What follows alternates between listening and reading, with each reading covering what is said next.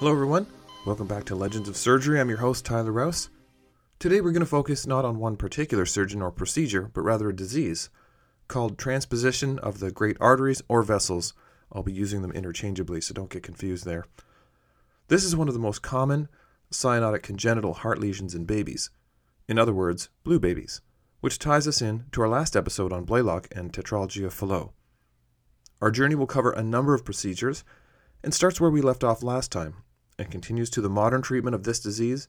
And along the way, we'll meet a few more famous surgeons that have impacted cardiovascular surgery from around the world in this episode of Legends of Surgery. Since we're taking an approach of a journey, let's start with a journey through the heart to help understand this defect. Imagine you're a red blood cell returning from a long trip through the body, delivering your critical payload of oxygen to the tissues and organs, and are on your way back home to replenish your stores. You'll come back through the vena cava, the biggest vein in the body, to enter the right side of the heart. First the right atrium, then the right ventricle, to get sent to the lungs via the pulmonary artery. And remember that name. There you stock up on oxygen and return to the heart, this time to the left side, first the left atrium and then the left ventricle, to finally return to the body via the aorta. Again, remember that name. But a few of you don't get very far because the heart muscle itself needs oxygen. Some of you will leave the aorta almost right away to go through the coronary arteries, which branch off the aorta only a few millimeters from the beginning of the aorta. Quick side note the reason they're called coronary arteries is because it comes from the Latin corona, meaning crown, and these vessels sort of encircle the heart in the manner of a crown. I thought that was kind of interesting. But this branching off of the coronary arteries will become important later. Now, side note when these get blocked and you can't get oxygen to the heart, this leads to angina, and if the heart muscle dies, this becomes a myocardial infarction or heart attack. So, what is transposition of the great vessels? In medical terms, this is ventriculo-arterial discordance, or more simply, a mismatch between the vessels and the two ventricles of the heart. The aorta comes off the right ventricle, and the pulmonary artery comes off the left ventricle. This essentially creates two separate circuits. The oxygenated blood returning from the lungs to the left side of the heart simply gets pumped back to the lungs, and the deoxygenated blood returning from the body to the right side of the heart just gets pumped back to the body without getting refueled with oxygen. This transposition of the great arteries was first described by Matthew Baillie in 1797. Bailey was a Scottish pathologist and nephew of the Hunter brothers, and we'll get to them in another podcast. The first use of the term transposition of the great arteries was used by John Richard Farre in 1814, a British ophthalmologist born in Barbados and one of the founders of the Royal London Ophthalmic Hospital. Sounds like an interesting guy. Anyways, as you might have guessed, having the pulmonary meaning lungs, and systemic circulations function in parallel is not compatible with life. Therefore, babies that are born with this must have some mixing of the blood somewhere to get oxygen to the body. Now, there are three possibilities. One, atrial septal defect, which is a hole between the left and right atrium. Two, ventricular septal defect, a hole between the left and right ventricles. Or three, a patent ductus arteriosus, now, that is a blood vessel that connects the pulmonary artery to the aorta. Now, this normally acts to bypass the lungs in a fetus. Since they're not breathing air yet, they don't need blood going to the lungs, and it closes at birth. But in transposition of the great vessels, the blood in the pulmonary artery has oxygen and can then get to the body through this patent or open ductus arteriosus. Now, the mortality of an unrepaired transposition of the great vessels has been quoted at 55% at one month 85% at six months, and 90% at a year. Clearly, this is an issue worth tackling. Okay, so we've defined the problem, and as you might imagine, there wasn't much doctors could do for these babies for a long time. In fact, our journey starts with Blalock, the subject of the last podcast, number 32. If you remember the famous quote he said to his lab assistant, Vivian Thomas, quote, This looks like something the Lord made, end quote, was said when inspecting a heart that Vivian had operated on. The operation was to create an atrial septal defect or hole between the left and right atria surgically. This was first done on a human in 1948 and described by Blalock and his resident Rollins Hanlon in 1950, and this became known as the Blalock Hanlon septectomy or procedure. Now, this came about after the team analyzed 123 cases of transposition of the great vessels from different sources and concluded that the presence of a ventricular septal defect was favorable for survival, followed by an atrial septal defect, but a combination of the two was best for survival. In the era before the heart lung machine, which allows for the blood to bypass or skip the heart, the operation had to be done closed, meaning the heart could not be stopped or opened up. This procedure was considered palliative, meaning a temporary fix, not a corrective one, as the problem is still present. However, it did allow for significant improvement in these children. So the next step was to attempt an anatomical correction of the abnormal blood flow. This was most famously done by two surgeons, Åke Senning from Sweden and William Mustard from Canada.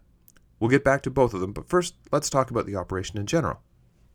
So the basic idea is to open the atria, which remember the upper chambers of the heart, and create specialized channels called baffles to redirect the blood returning to the heart. So instead of the deoxygenated blood coming back to the right side of the heart and then going right back to the body through the aorta, it's diverted over to the left ventricle to get pumped to the lungs and get oxygenated. Then, when it returns to the heart, it is again diverted from the left atrium by these baffles to go to the right ventricle and then out to the body carrying oxygen. I'll post some pictures because for this podcast, a picture truly is worth a thousand words. But just remember, the flow of blood is flipped around in the atria by baffles to try to get oxygen into the blood going out to the body. This worked better than the Blalock Hanlon procedure, which just counted on mixing the blood through a hole between the chambers, but it still had one significant flaw. It counted on the right ventricle to pump blood through the aorta. The right ventricle is not as strong as the left and usually can't sustain the pressure, pun intended, of being the pumping chamber for the body. So, what was the difference between the Senning and Mustard procedures? Let's meet the surgeons and take a closer look. Åke Senning, born in 1915 in Sweden, was a cardiovascular surgeon that worked at the Karolinska Hospital in Stockholm. If that name rings any bells for my listeners, it might be because it's home to the Nobel Assembly at the Karolinska Institute that determines the winners of the Nobel Prize in Physiology or Medicine. See podcast 28 on Nobel Prize winning surgeons. Anyways, Dr. Senning performed the first atrial switch procedure in 1957. This involved using tissue from the atrium to create the baffle. No artificial or prosthetic material was used, but rather it involved a complex work of incising and folding the tissue, which was so technically complex that it's been referred to as origami. It should be noted that the procedure was unsuccessful in the first two patients, but the third patient was an eight year old Polish boy who survived for 20 years. The Senning repair would go on to dramatically improve the prognosis of children with transposition of the great vessels. Now, before we leave Dr. Senning, a bit more biographical information. He made a number of pioneering contributions to cardiovascular surgery, including implanting the first totally implantable cardiac pacemaker on October 8, 1958. The patient died in 2001 at the age of 86. He also performed the first heart transplant in Switzerland in 1969.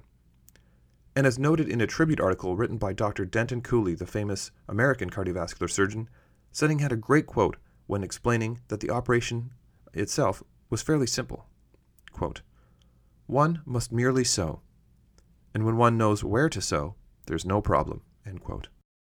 The Senning procedure was a major advance in the treatment of transposition of the great vessels, but due to its technical complexity, it was not widely adopted. Now, this left an opportunity for an improvement on the procedure, and so enters Dr. William Mustard. So, before we get into his procedure, let's learn more about the man.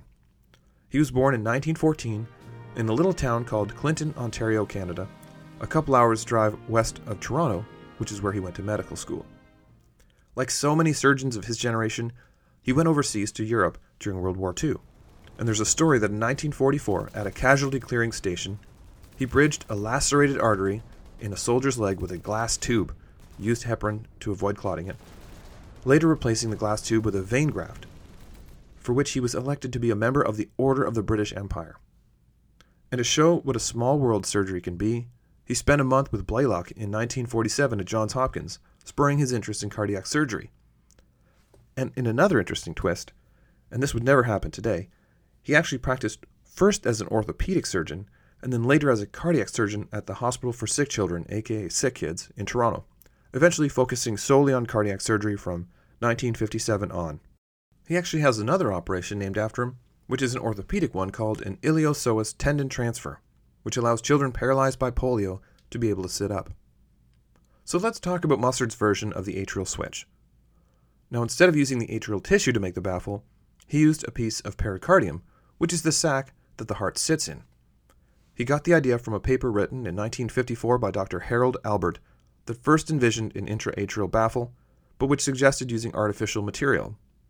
When asked about this, Mustard replied jokingly, quote, Use pericardium. The only excuse for using Dacron, an artificial material, is if you drop the pericardium on the floor. End quote. So on May 16, 1963, at Sick Kids in Toronto, he operated on an 18 month old girl named Maria, who had previously undergone the Blalock Hanlon procedure. He repaired her ventricular septal defect and then performed the atrial switch using the autologous, meaning from her own body, pericardial baffle. Amazingly, she is still alive, or at least as of the article I found from 2015, and has three kids. The survival of the first 547 patients after the mustard operation at Sick Kids is 64% at 25 years. That's pretty amazing. But as good as these results were, the ideal to strive towards, a true anatomical correction, would be to return the aorta and pulmonary arteries to their natural positions. This is called the arterial switch. So this involves not only cutting the arteries, but moving the coronary arteries, each along with a button of tissue, from the aortic wall. The arteries are then switched to their new positions, and the coronary buttons are sutured into the new or neo aorta. It was this step of moving the coronary arteries that had stymied surgeons, that is, until a Brazilian surgeon named Adib Domingos Jatene.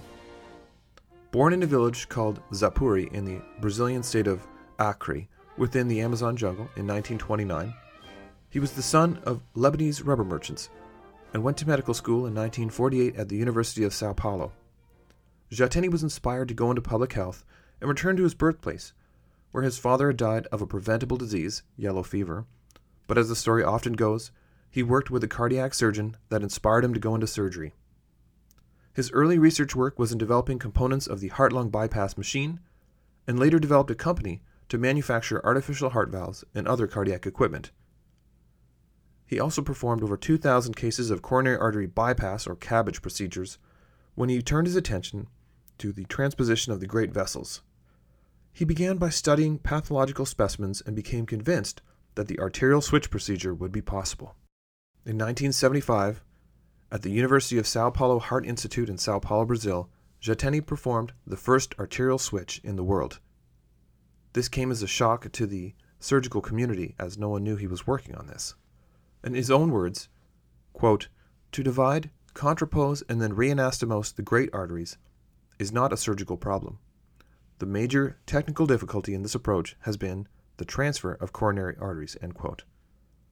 This was a major breakthrough. Although the first few patients did not survive, he eventually found success, and this has become the gold standard of treating transposition of the great vessels. And as an aside, this topic, or more specifically, Dr. Jatene, was suggested to me on Twitter, so thank you for that, and I'll admit to not knowing the story until researching it. And most of the articles I found on Dr. Jatene not only covered his professional successes, but focused on the person with an outpouring of respect and affection. Now, he passed away in 2014, and here's just a taste of one take on this beloved surgeon. Quote, he exemplified the very best qualities of a physician a passion to improve the lives of patients, a scholarly approach to challenging problems, a bottomless well of personal energy, and the courage and optimism and vision of a great innovator. High praise indeed. So further refinements have come along, such as the Lecomte maneuver, named after the French surgeon that devised it, and other modifications continue to evolve and improve the procedure. But the gold standard of an anatomically correct repair has now been achieved, known as the Jatene procedure, and patients that once had almost no chance of surviving the first year of life now are able to live normal, full lives. So ends our journey of the story of the treatment of transposition of the great vessels, which has given us a chance to meet some of the giants of cardiac surgery and hear their innovations. Now, I hope you enjoyed this episode. I'm going to take a brief winter holiday, but I'll be back with a brand new episode on January 13th. It's a bit of a flight of fancy, pun intended, and I'm pretty excited about this one. I think you'll find it very entertaining. So don't forget to download it once available. In the meantime, Please rate the podcast on iTunes and leave a comment there, or follow me on Twitter at Surgery Legends, like us on Facebook at Legends of Surgery, or send an email to legendsofsurgery at gmail.com. I'd love to hear from you, about your thoughts on the podcast or ideas for future episodes. And as always, thanks for listening.